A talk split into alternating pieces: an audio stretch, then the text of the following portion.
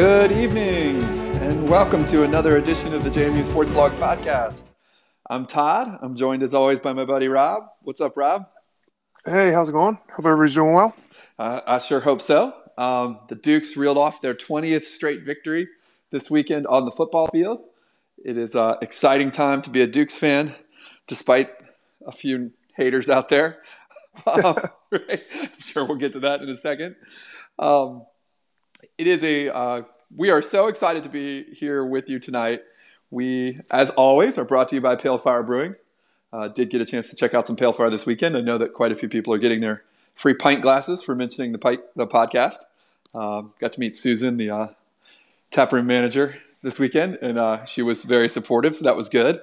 We're obviously going to talk a lot of football tonight, but we are really thrilled. We have an interview that we recorded earlier today with JMU's field hockey coach, Coach Christy Morgan, that we're going to be dropping into this podcast on the second half of the podcast. Coach Morgan could not have been kinder, and I think you guys are really going to enjoy not only her take on the Dukes headed to the CAA tournament this week as the No. 2 seed to the defending national champion Delaware, but she also has some interesting thoughts on international recruiting and on conference realignment. So that is a funny thing to talk about with Coach Morgan, and we're so thankful to her for agreeing to come on and help us out. We're going to have some guests on next week as well for the big Spatter Chatter extravaganza. Oh boy. So, is that what the tweet was about? Yeah, a little bit, right? Okay. So we may have multiple guests on next week. We're going to have a serious JMU guest on next week that we're going to keep a surprise because we're really excited as we head into winter sports to talk to another serious JMU guest. And then we're going to have some really fun guests for the hardcore Dukes fans potentially next week. So, oh man, oh boy, get that explicit rating. Yes, it's if it's happen. Wrong. Oh yeah. Boy, yeah, we may have a little a panel of Spatter Chatter. So we'll see. Yes, but before we get to our incredible interview with Coach Morgan, we want to cover the game this week, and we'll do four downs as usual. And of course, at the end of tonight's episode for our overtime topic. We didn't throw it out on Twitter tonight because, of course, we're talking candy for Halloween, right? It's Halloween standard. Right? We're fully into the hack sports guy radio topics, and we're only five podcasts into our new life. Yes, for those of us that have been on DC Sports Talk for years, we know that Halloween is one of the better shows on the drive time radio, right? Yes. So, Rob, from the game this week. What was your first down? The same as everybody else's. I mean, unless you're a hater and you're going to do something else, it's the defense. Yeah, it's got to be. It is. There are many reasons why I don't understand why anybody listens to this podcast, but particularly because we just talk about how great the defense is over and over and over again. I'm sorry, it's not like the most original thing, but it's stunning. They gave up 0.8 yards per carry rushing. Yeah, New Hampshire had less yards rushing than JMU punter Harry O'Kelly. Yeah, well, that was going to be my second down. Oh, sorry. Yeah. It's all right. I can adjust on the fly. All right. I'll be agile. But it's crazy. Like, again, New Hampshire, got shut out, but nobody has scored in the first half, even I think the first three quarters against JMU since Delaware. It's just an absolutely dominant unit. It was nice to see them kind of close the door and get out of there with the shutout after giving away some fourth quarter points the past couple weeks. But they're down to 10 points a game, 29 sacks. I mean, it's just absolutely dominant performance. Mm-hmm. The front four, the defensive backs, all around. There's not a weakness on this unit. It's really it's been fun to watch. Yeah, I think, Rob, for sure, the defense, it's unbelievable to watch.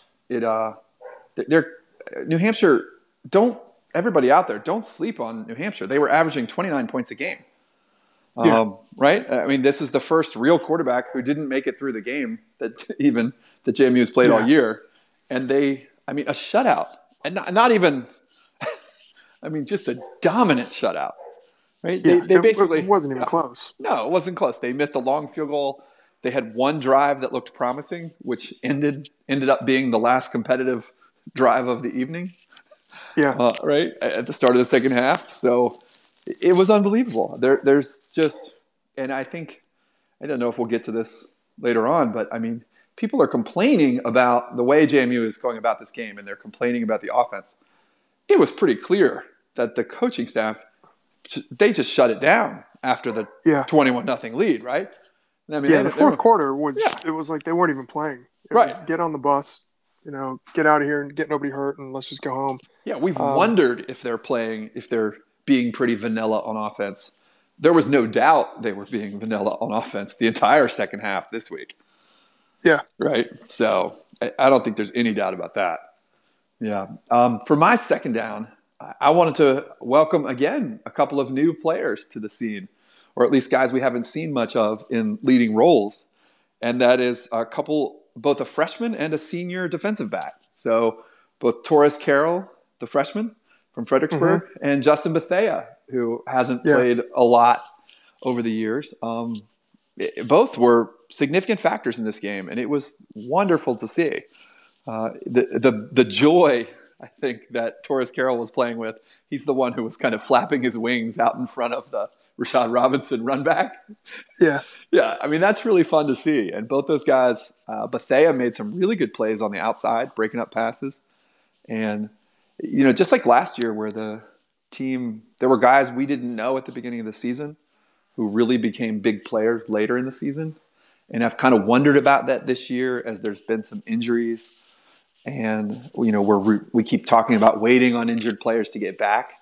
In this case, it was really great to see that we have other guys stepping up every week. So looking forward to seeing more of that. Was number 34 is Bethea, and 35 is Taurus Carroll. So that was really exciting to see this week. So, Rob, what about third down? Well, I guess you already talked about Harry O'Kelly. So just briefly, though, he's a real weapon. Huge. You know, that's – you see the rugby punt is kind of in vogue now, but it's mostly just for, you know, creating space or trying to give your coverage team a little more time to get down the field. Mm-hmm. JMU is the only team that really does it with the full intent that he can break one at any time. That was a legitimate run. That wasn't just like a punter scrambling for dear life and, you know, looking for the sticks and getting out of bounds. He looks like every bit, you know, a runner when he has that ball there. He's an absolute weapon from that regard, and he's also averaging, what, over 40 yards a punt? With the defense like it is, and like you mentioned, the offense just kind of doing what it needs to do, the advantage he gives the team in terms of flipping field position is really special. And to do that as a freshman, it's been pretty impressive. It's been fun to watch. Yeah, it was interesting. I mean, they've used both punters this year. But they've both been good. They've both been good, but clearly this week I don't know whether they saw something with New Hampshire or there was an injury or just maybe that O'Kelly has been earning the job. And they clearly went to him, and you're right, it's a huge weapon. And part of it is that with the ability to go either way, there's often no return. Yeah. Right? I mean, he's not kicking it to the punt returner. He's putting it to a place where it just gets a chance to roll, and JMU is down there covering the ball. And yeah, it's definitely a huge weapon.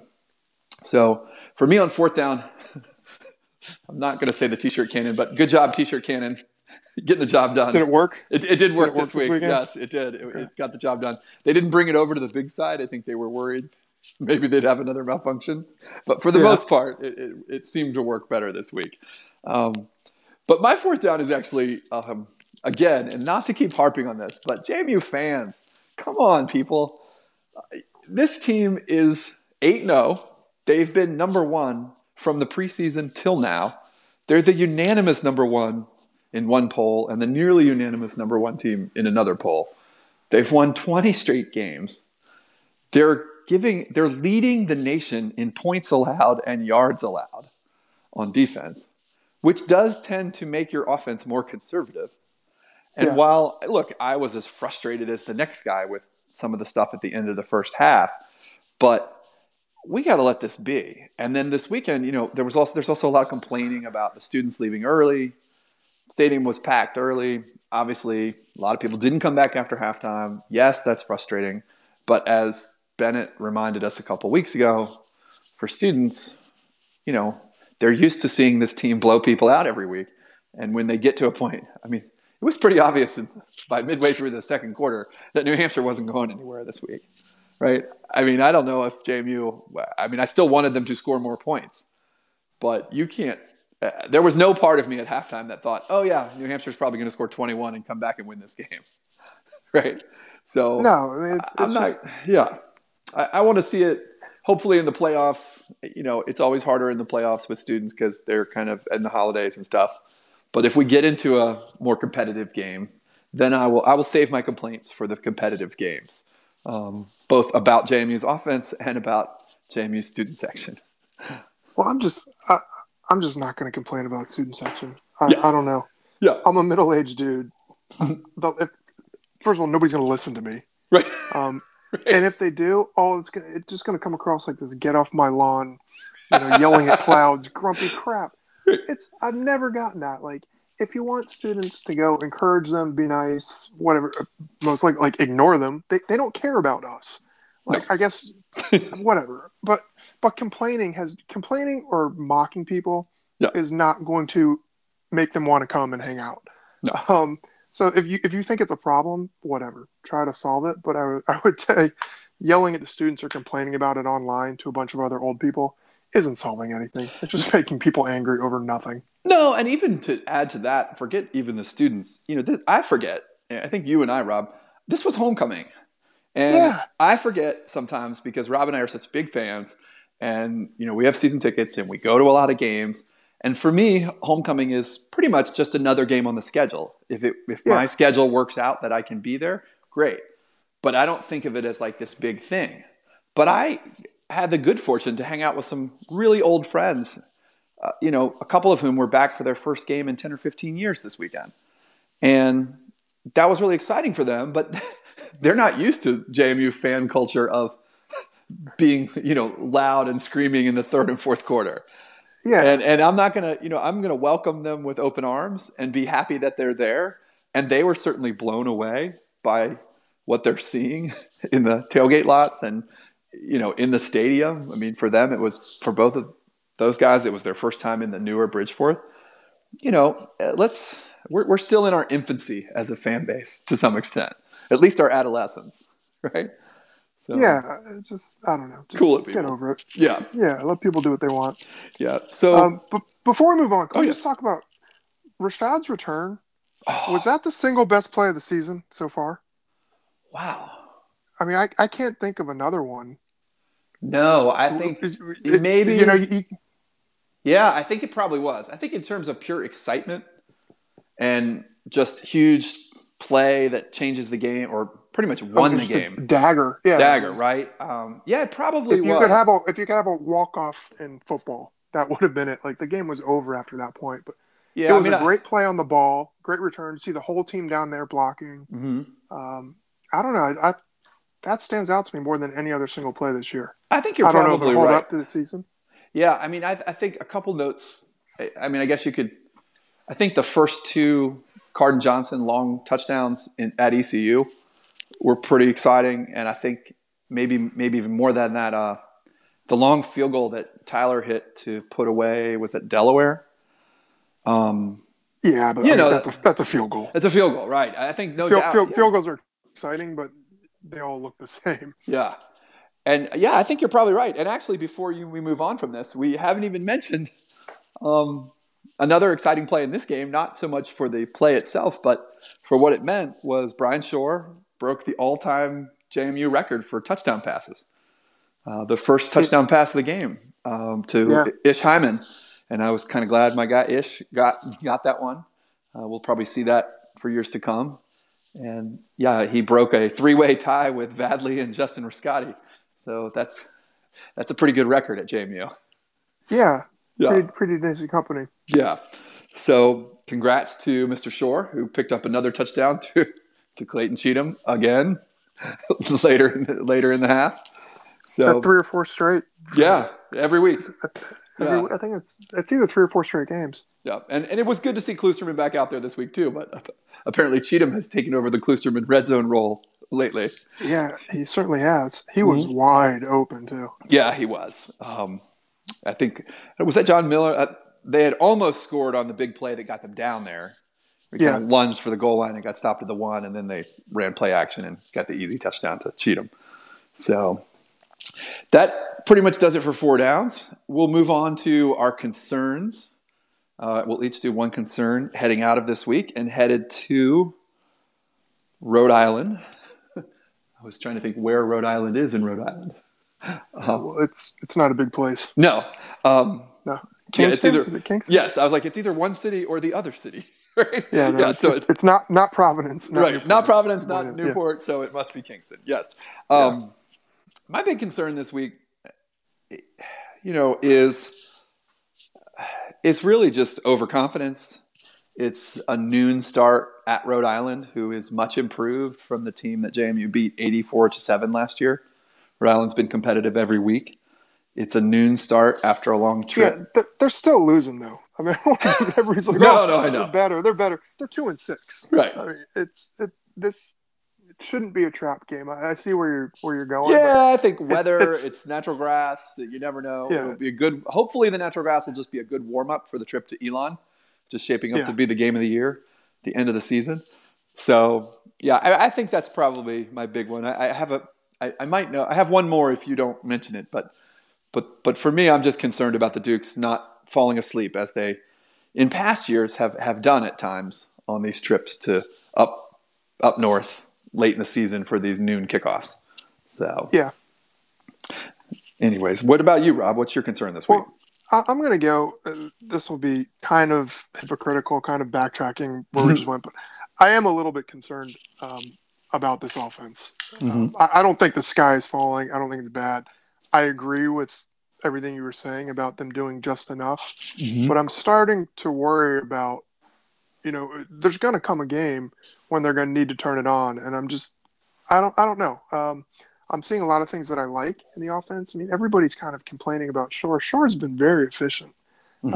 He's still completing over 60% of his passes. They're just kind of doing it in a different manner, spreading the ball around, kind of going down the field. So I get what you're saying. I agree with you. I don't think they're particularly pressed. I don't think they really care about scoring a ton of points. No. I didn't like what I saw on 3rd downs, though. No, I think they were 3 for 15. That was concerning. I mean, it's one thing if you're just like the first interception, that's a miscommunication.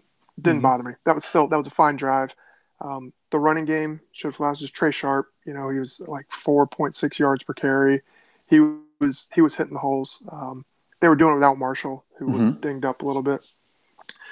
But they looked kind of lost. On several big 3rd downs, and you got to be able to stay on the field. I mean, the defense has been great, but the offense needs to move the chains a bit. So they've been really good on 3rd downs. For the rest of the year. And last year that was their hallmark. Yeah, was converting those 3rd downs. So they definitely need to pick that up. So Rob, was the first interception the one you were talking about right before the half in the end zone? When he turned the wrong way. Yeah, it was just miscommunication. Yeah, and I have to say, I actually put that a little bit more on the coaching staff than I do on either Shore or I think that might have been Hyman out there. I thought it was it Kloosterman? It may have been the one. Yeah, I don't know. I was just frustrated. I kind of wanted them. I think there was like 12, 15 seconds left in the half. They were up 14-0. Like, personally, I thought they take the 3 points and get out of there. I don't. That's exactly the risk you take when you run that play. And most years I'd say you got to run that play. But with this defense this year, I was more concerned with the play call than with anybody's execution on the field. So, I'm with you on that. And then the other thing on the offense that was kind of that would concern me as you talked about the offense is obviously our All-American left tackle Aaron Stinnie got hurt in this game and did not return. Now, I will tell you at the game – he was out on the sidelines, not on crutches, in kind of an ankle, I don't know what to call it, a splint. It wasn't a full boot or anything. So it certainly looks like something that, could be temporary and he could return from. But, they for sure, when you add the struggles they've already had and you realize, one or two injuries here and there could really make this challenging for the offense right now. I will note, and this is not a knock on Stinnie at all, who appeared to be limping before he actually left the game, to those of us in the stands, they actually looked a little crisper after they kind of reshuffled the line and got Taylor Woods in there in the second half, I thought. I don't know that the stats would bear that out, but they seem to pick it up a little bit. So yeah, they had some nice plays. It is weird. You can't – if you look at the stats, you come away with – I don't know. It's very different than, you know, baseball stats or anything else. Even with the football season, you got the sample size thing. Oh, yeah, and I don't know if I'm accurate about this, but from what we'd heard in the preseason, when Tyree Chavis was projected to be the starting right tackle, when Stinnie was going to be the starting left tackle, Jahi Jackson was primarily sort of preparing to be a left tackle. Yeah. And then Chavis got hurt, and they moved Jackson to the other side and had to kind of reshuffle everything. And then Garrett Butler got hurt at right guard, and they had to move some guys around and play the freshman more. And it almost seemed like when they flipped things around today, or on Saturday, they kind of figured it out. So I would certainly, you know, err on the side of caution at Rhode Island in terms of Stinnie. They really need him back for Elon, and they really need him in the playoffs. So if it is Richmond's going to be no easy out. Richmond can put up some points. I may have intentionally overlooked Richmond, but that's okay. Yeah. Okay. No, that's for sure. I don't think the sky is falling. I think the offense has been doing what it needs to do, and I think that's the plan. Mm-hmm. But just again, the third downs, that was particularly bad, and it wasn't just the fact that they didn't convert. A lot of the plays just looked like, you know, they went off the rails from the snap. So yeah, I'm confident we'll get it going. But if we got to choose one thing that's on our mind, that's the thing that's been sticking with me. Yeah, I think that's a good point. And so with that, we are really excited to give you guys the interview I did earlier. Had a chance to talk to Coach Christy Morgan, the head coach of field hockey, earlier today. Coach Morgan is a current, and hopefully a future legend at JMU. She is the coach who won James Madison's first national championship in any sport while Rob was a student. And she is really, really an awesome Duke. And I think that'll be borne out in this interview. I hope you guys enjoy our chat with Christy. Welcome, everybody. We are so excited and just thrilled to have JMU's own field hockey coach, Coach Christy Morgan, joining the podcast this week. This is our first official coach we've had on the podcast. So, Coach Morgan, welcome, and we are so glad to have you with us. Thank you for having me. I'm happy to be here. Yeah, so for everybody that doesn't know, field hockey has had a very successful season, or at least from a fan's perspective, a successful season. And they are headed into the CAA tournament this weekend as the number 2 seed. Is that right? I think I got that yes. Right? Yep. So the tournament is at the number 1 seed's home location. That is the hated Delaware Blue Hens. Right? The defending national champions. That's correct. By the way. Yes. So it's a hostile environment. That's great for field hockey to hear. Yes. So, Coach, before we get to the tournament this weekend, I wanted to ask you, you know, you were the first coach to win a national championship at James Madison. Thank you for noticing. Yes. And this was when Rob was in school. It was a really exciting time. It seemed like it seemed totally out of nowhere, right? That JMU could win a national championship in anything was unthought of. Uh-huh. And you guys did it. And we were just wondering, what brought you back to JMU? Well, I think one of the biggest reasons I came back to JMU was because JMU is such a spectacular place. It attracts a certain type of person that has an integrity and a genuine way of being, and I love that. And also, I just, you know, I knew it was possible. It's possible to do it here. Yes. And we attract, you know, blue-collar kids who work hard to be the best.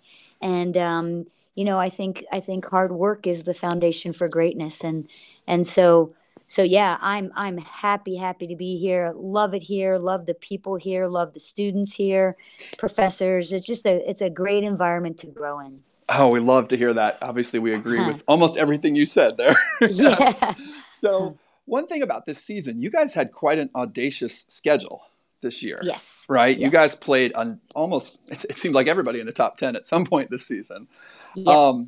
What goes into the decision to schedule such a tough road? Well, I do all the scheduling. Okay. And the reason I scheduled that way is because I want to go to the NCAAs. I'm not scheduling to just win games to look good. Mm-hmm. I'm scheduling the way I schedule is to really be good. I think in order to be the best, you need to play the best. When you play top 10 teams, even if it's a loss, you get credit for the challenge. Sure. And my attitude going into the season is my players, they step up to those challenges. So I wanted to put them in those challenges as much as possible. And my hope is that we'll be ranked high enough to get an automatic bid rather than just have to win the tournament. I wanted 2 ways into the NCAAs. And so scheduling a tough schedule is one of them. The other way is to win the CAA conference. And that's tough. It's possible, absolutely, but it's tough. Yeah, it's tough when you have the defending national champs in your conference as well. Yeah, yes, absolutely. Yeah, if only you could give a PowerPoint presentation on scheduling to some of the men's basketball coaches in the CAA. That would be better.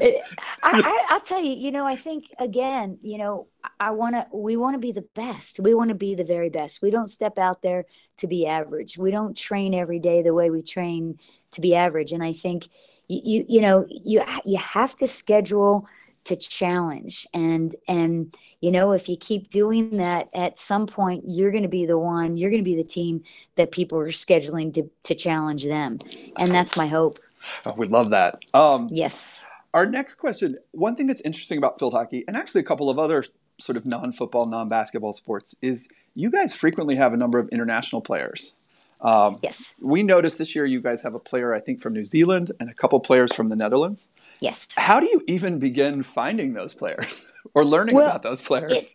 And it's become there's more. There are more and more international players because other countries start. It's the second most popular sport in the world, soccer being the first, and men play in other countries. But you get a student athlete from New Zealand or the Netherlands, especially.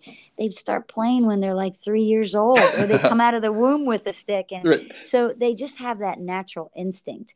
That's the first thing. So we have 3. There are some players like Delaware who have 9 and sometimes 10. Oh, wow. And they're very dominated by international play. It's legal, but I can say that it's nice to have a balance and nice to have internationals on your team, but I want to develop Americans also. How do you find them? Yeah. Well, one of the girls on my team right now, Lisa Lejeune, her mother was an Olympian, and I was an Olympian. And so we met each other on a tour prior to the Olympics and then hung out a little bit at the Olympics. So that's how I, found out that, I called her and I said, and she's a coach over there now. And I said, do you have any internationals that are good people? Because that is the number one priority for me. I want great students with great character. And then good field hockey players. And she said, I may have somebody. And it was her daughter. And so that's one of the ways is using the connections that I have through my play and through my coaching experience. And then some of the others write us, and sometimes they have organizations that are recruiting organizations that get in touch with us and say we have an athlete that would fit the profile of your team. So yeah, a lot of different ways to find the good ones. I think the most important thing for me is not just a great field hockey player, but a great person too. That sounds very JMU. it is JMU. Yes. I am JMU through and through. I bleed purple. That's great. We've been fascinated. You may have noticed the football team has an Australian punter this year. And we were like, how in the world did this person come to JMU? So it's pretty funny. What do you think your team needs to do to be successful in the tournament this weekend? We're in a really, really good place. Number one, we need to stay healthy through our week of practice. Okay. Number 2, we need to stay hungry. And number 3, we need to stay humble. And you add those 3 things together, and it's a formula for success at this point in the season. We know we're a good team, but you continue to work to be a better team every single day. So, we just played William and Mary, so we've got great film on them. We didn't play our best game against them and came out ahead anyway, which is great. So we know we have a different level to play against them. If we are fortunate enough to beat William & Mary, then potentially we play Delaware. We know Delaware or Northeastern, but probably you never know. Never know. We'll be prepared for everybody, but the first team we need to be prepared for is William & Mary. Yeah. If we get a chance to play Delaware again, it's a great opportunity. We had our goalkeeper with the most experience, our senior goalkeeper, had a concussion for 3 weeks. Oh. So she was not in that game when we played Delaware. So you're coming into that game with a little bit more ammo than you did the last time. And yeah, because you guys scored pretty well in that game, I think, right? Yeah. You had a couple goals. Yeah. Yeah, we had a couple goals and didn't play our best hockey and got a little down because they scored an easy goal early and it's youth. And so it's, I think we're going in with all of our guns loaded this time, if we can keep everybody healthy. And I think, another obstacle for kind of a young, inexperienced team like we are, we're gaining every day, is just the belief that you can overcome a top 10 team. And I know it, you know it. Oh, yeah. We've done it before, and it's just, it's believing in yourselves and believing in the process. And so I'm clear we have a shot, so we're going after it. Yeah. That close game against Louisville has to help a little bit. Yeah. Right. Close game against Louisville, close game against Wake. And we really are, we're a team on the verge of greatness. And so we as coaches need to push them over the top this week and make them believe and prepare to be the best. Okay. So who are fans looking out for on the team this week? Anybody in particular? I know you want to mention everybody, I'm sure. But, yeah. The really neat thing about this team this year is we have a lot of we play a style of hockey that is very team oriented. We want everybody involved. It's a connected style. If everybody adds value on the field, you have happy players. And when you have happy, eager players, they play better. So, our seniors are great and not only are they great as players, but they just have really led the development of an amazing culture. Oh, and, it is, it's wonderful. I'm really proud of the culture of this program. But Melanie is a wonderful striker who you'll see her. She's a happy player with great energy and great aggression in the press. And Hannah Hall is probably one of the most instinctual players on the team, where she just gets the game and can read the game and react to the situation and be an immediate impact. Mackenzie Ridgely is, she's a player that called me and said, yeah, I'm not sure if I want to play or not, but I got into JMU. And I said, come to a clinic. She came to a clinic. She sat her first 2 years and developed. And now, she's a senior, she's a captain, and she is a standout worker and a standout player on the team. And then we've got Lisa Lejeune, who is she's a really dynamic. She's one of the internationals who's a dynamic player, and Sarah Kretler, who is a goalkeeper who is just a very disciplined and very selfless player who talks, leads the defense through her communication and then is just, a wall back there. So yeah, some great players and many more that I could speak. I could speak of every single one of the qualities that they add, but you'll say, nope, we don't have enough time. No, that's right. Good team. And I think the best thing about our team is the team. That's great. On that Mackenzie Ridgely story, that's really cool. I noticed you guys have another player from her high school on the team this year, right? So after not being sure, I don't know, maybe she's opening the pipeline up there. Oh, right? She is. Yeah, I'll tell you what. And her father is raises cows. I mean, she grew up on a farm, so you can't get a much greater work ethic than that. Shoveling the stalls at 4 a.m. I'm like, I want this kid. She's a fighter, and she's one that you absolutely want to go to battle with. Great. And she's definitely not uncomfortable in Harrisonburg, I'm sure, then. That, oh, no, she loves it. Right. You know, so you get those whiffs of cow manure, and she's like, feels like home, coach. Yeah, well, I feel like softball over the years, and to some extent, football, have both, like, made a living of kids from the Valley or from that area, you know. And it's great to hear. Yep. One last question, Coach, and this is sort of a big, broad thing. You, thanks to you and your programs, field hockey actually has one of the better traditions at JMU. And we're really grateful, just as fans of everything JMU, that all the conference junk has settled down lately, all this realignment talk. But I think it'd be important to hear from a coach of one of the sports. You know, field hockey's really been hung out to dry at a couple other schools that have switched conferences. Either the new conference doesn't sponsor the sport, and so they have to sort of be the stepchild somewhere else. Yep. Is this something that you guys worry about or talk about in the off season?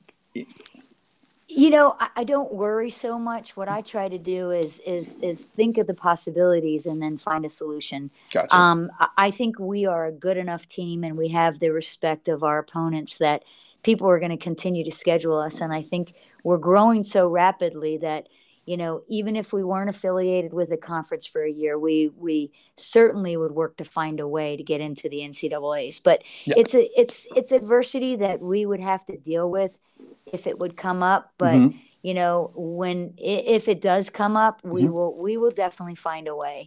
We'll find a home somewhere. I love to hear that. And we are not, you know, Rob and I are not advocates one way or the other of this. I just think it's really important for JMU fans to remember there's more. There's more to this decision than football.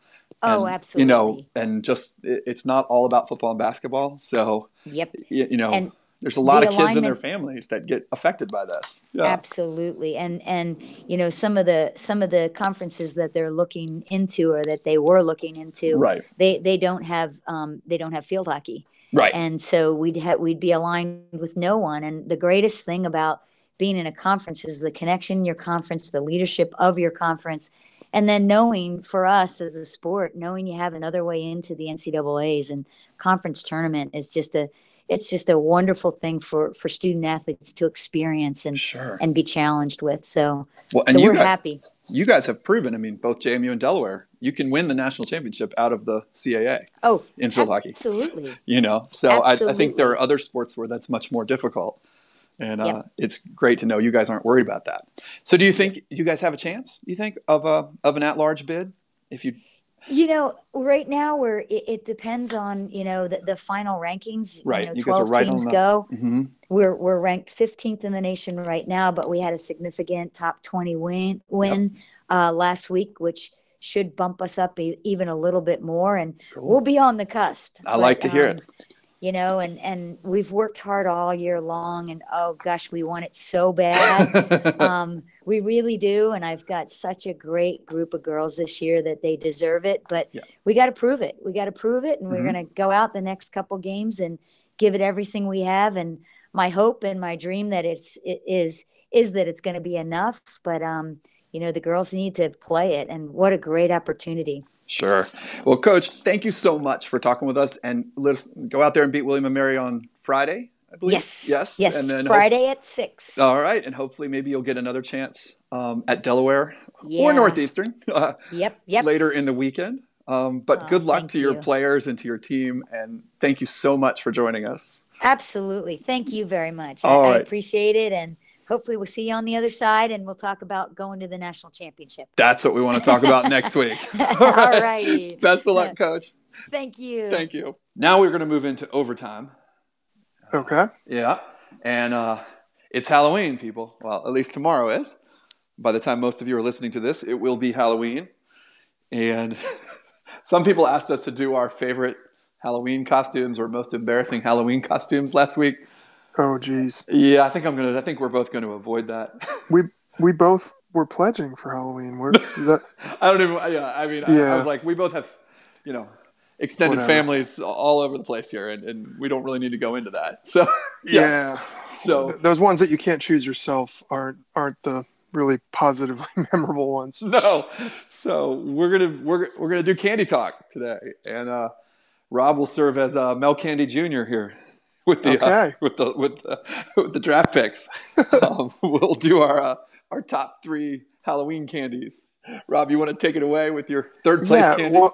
Well, I don't eat a ton of candy anymore. I mean, obviously when I was a kid I did, and I still will dip into the candy jar at work and stuff. But I went to my experts in-house, my two kids.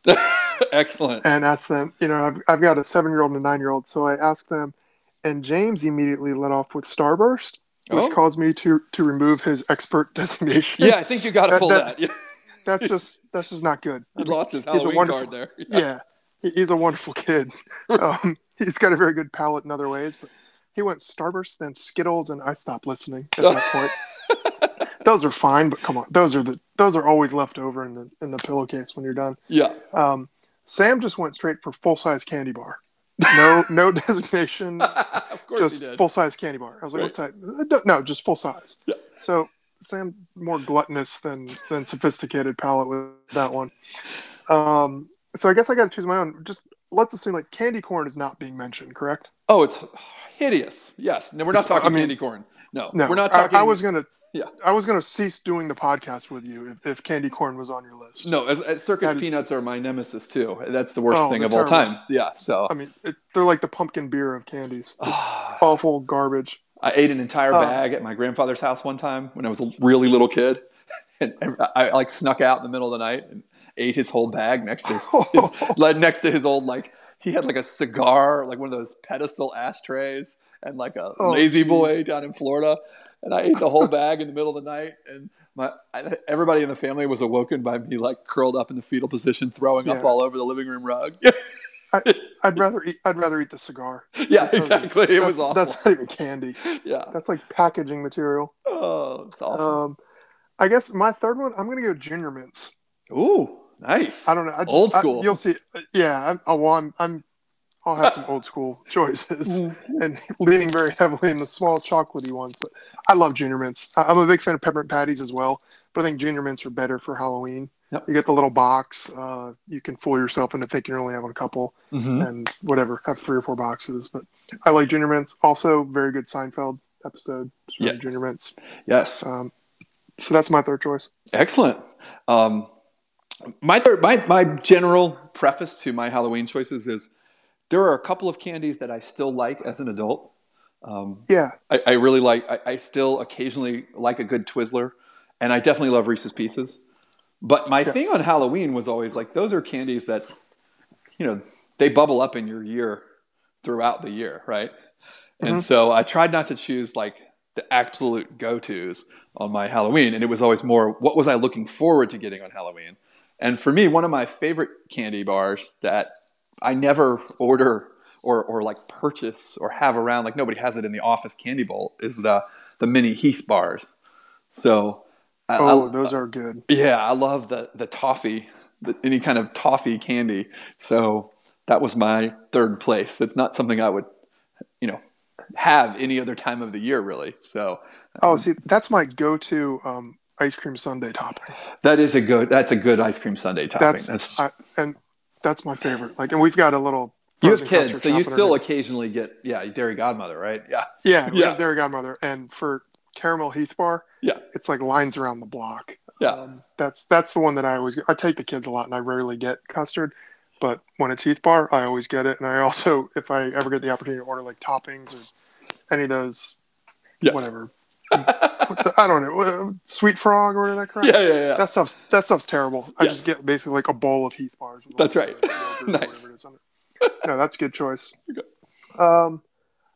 I guess I'm gonna go.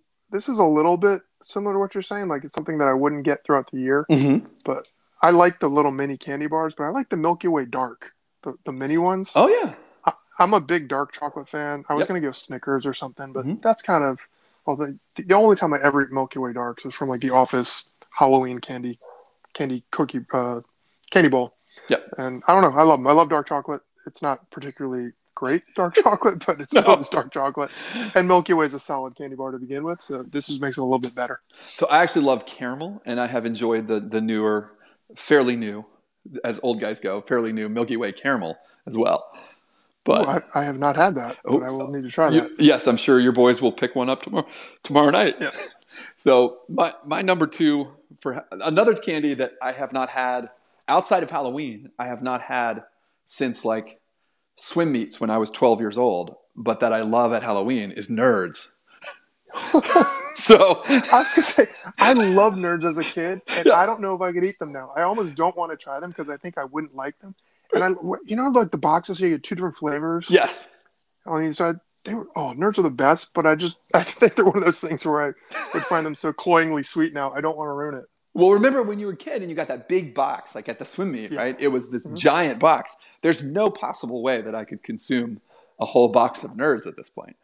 But on Halloween, they give those little teeny boxes yeah. that are pretty money. Like, right? yeah. So, yeah, I like those. I thought you were going to say Fun Dip when you went with swim meet. Swim meet. Yeah, yeah, Fun Dip would be a good one. I think that's probably yeah. illegal now. That's like, it's like, I don't know. It's like cigarettes or alcohol for children at this point, right? Oh, it was awful. I remember you'd be like 7:30 on Saturday morning. People would be like, I need to eat my Fun Dip for energy. And parents of the 80s fell for this trick. Like, there's no possible way you're going to go do a 100-meter IM and having a bunch of sugar. On a sugar stick. On a sugar stick. How it's going to improve. Like, Michael Phelps is not doing that. It made no sense. But it was pretty standard for Northern Virginia swim meet behavior. Yes, that's Michael Scott carbo loading for the 5K on fettuccine Alfredo. Right? So awful. Right, yes. So, and you could always tell who did it because their fingers would be stained. Mm. They'd have it all over their mouth. It's awesome. Oh my gosh. The worst. Stuff was like crack for children. Yeah. So what's your number one, Rob? I guess on the caramel theme, I love Milk Duds. And again, like I might get them at a movie theater occasionally, but I really like the small boxes. Again, this is such an old guy comment, but like I can't eat a big box of Milk Duds anymore. No. I love them. It's chocolate, a little bit of caramel. I don't know. It's one of those things that I didn't love that much when I was a kid. But now as my tastes have changed, that's my favorite thing and what I will steal from my children tomorrow. I love that you went with both Junior Mints and Milk Duds, which are like the oldest of old guy movie candy. Right there. Yeah, right? Completely. I mean, if you could get Raisinets or Snow Caps on Halloween, they would have been right there too. Yeah. Oh, that's great. My number one is definitely a standby. I mean, I know people love Snickers. They love Reese's Peanut Butter Cups. They love Twix. All of those are good in their own right. But another candy bar that I would never have the rest of the year that I love is just a good old Kit Kat. Right. Oh, that was Jessica's choice. Yeah. That was her. And to be able to the multiple ways of consuming the Kit Kats, right? Mm-hmm. Eating a standard nosh, right? From end to end. Mm-hmm. Or what I loved was like chewing it. So you split it top to bottom kind of, and like kind of chewing it, you know, halfway down and then eating the exposed cracker part. Oh, so, I did that with Twix too. Yeah. So that's awesome. We're going to get hate mail for not having Reese's, I bet. We probably are. I will say, you know, I've been kind of spoiled. It's not that I don't still love Reese's Peanut Butter Cups, right? And I mentioned Reese's Pieces earlier. In fact, now this year I saw there's a Reese's Peanut Butter Cup that has Reese's Pieces inside of it. That's a game changer. That really is. Yeah, the candy bowl in my office had those a couple of weeks ago. But, you know, there's those like when you go to like a fancy grocery store now, there's those Justin's dark chocolate Reese's now. You know what I'm talking about? Like, there's like some like fancy candy company now that makes like a dark chocolate version of Reese's. Oh, yeah. Right? No, I do know what you're talking about. Like the individual... You seem like a Whole Foods. Yeah, exactly. Yeah. And so, like, I do love those, and it's hard not to, like, when you compare them side by side, as much as that's just, like, elitist candy snobbery, it's unquestionably better than the original Reese's. So, I guess that'll bring the hate mail, too, but there you go. Yeah, well, we're a little too bougie for regular old Reese's. That's right. So, apparently, Yeah. So, Rob, do you want to take us out of here tonight? Yeah. Well, once again, just thanks for listening. We are having fun doing this. Hope people enjoy listening. Be sure to follow us on Twitter at JMU Sports Blog. Definitely keep reading the blog. We keep up with that. We still have a lot of fun with it. We've had, you know, it's football season, so we have all the great guest posts, which tend to run laps around us in a good way. And then definitely, I don't know, just keep on rooting and enjoy the ride, guys. 20 in a row is no joke. a huge thank you again to field hockey coach Christy Morgan. So, and to Pale Fire Brewing, our friends for sponsoring. Please swing by. Yes. Give them your business. Great place to hang out and mention the podcast and get your free pint glass to take home. That's right. Rob, I will talk to you next week. Hopefully they will make it 3 touchdowns worth of and extra points worth of victories in a row with Rhode Island, right? All right. I'm looking forward to it. All right. Go Dukes.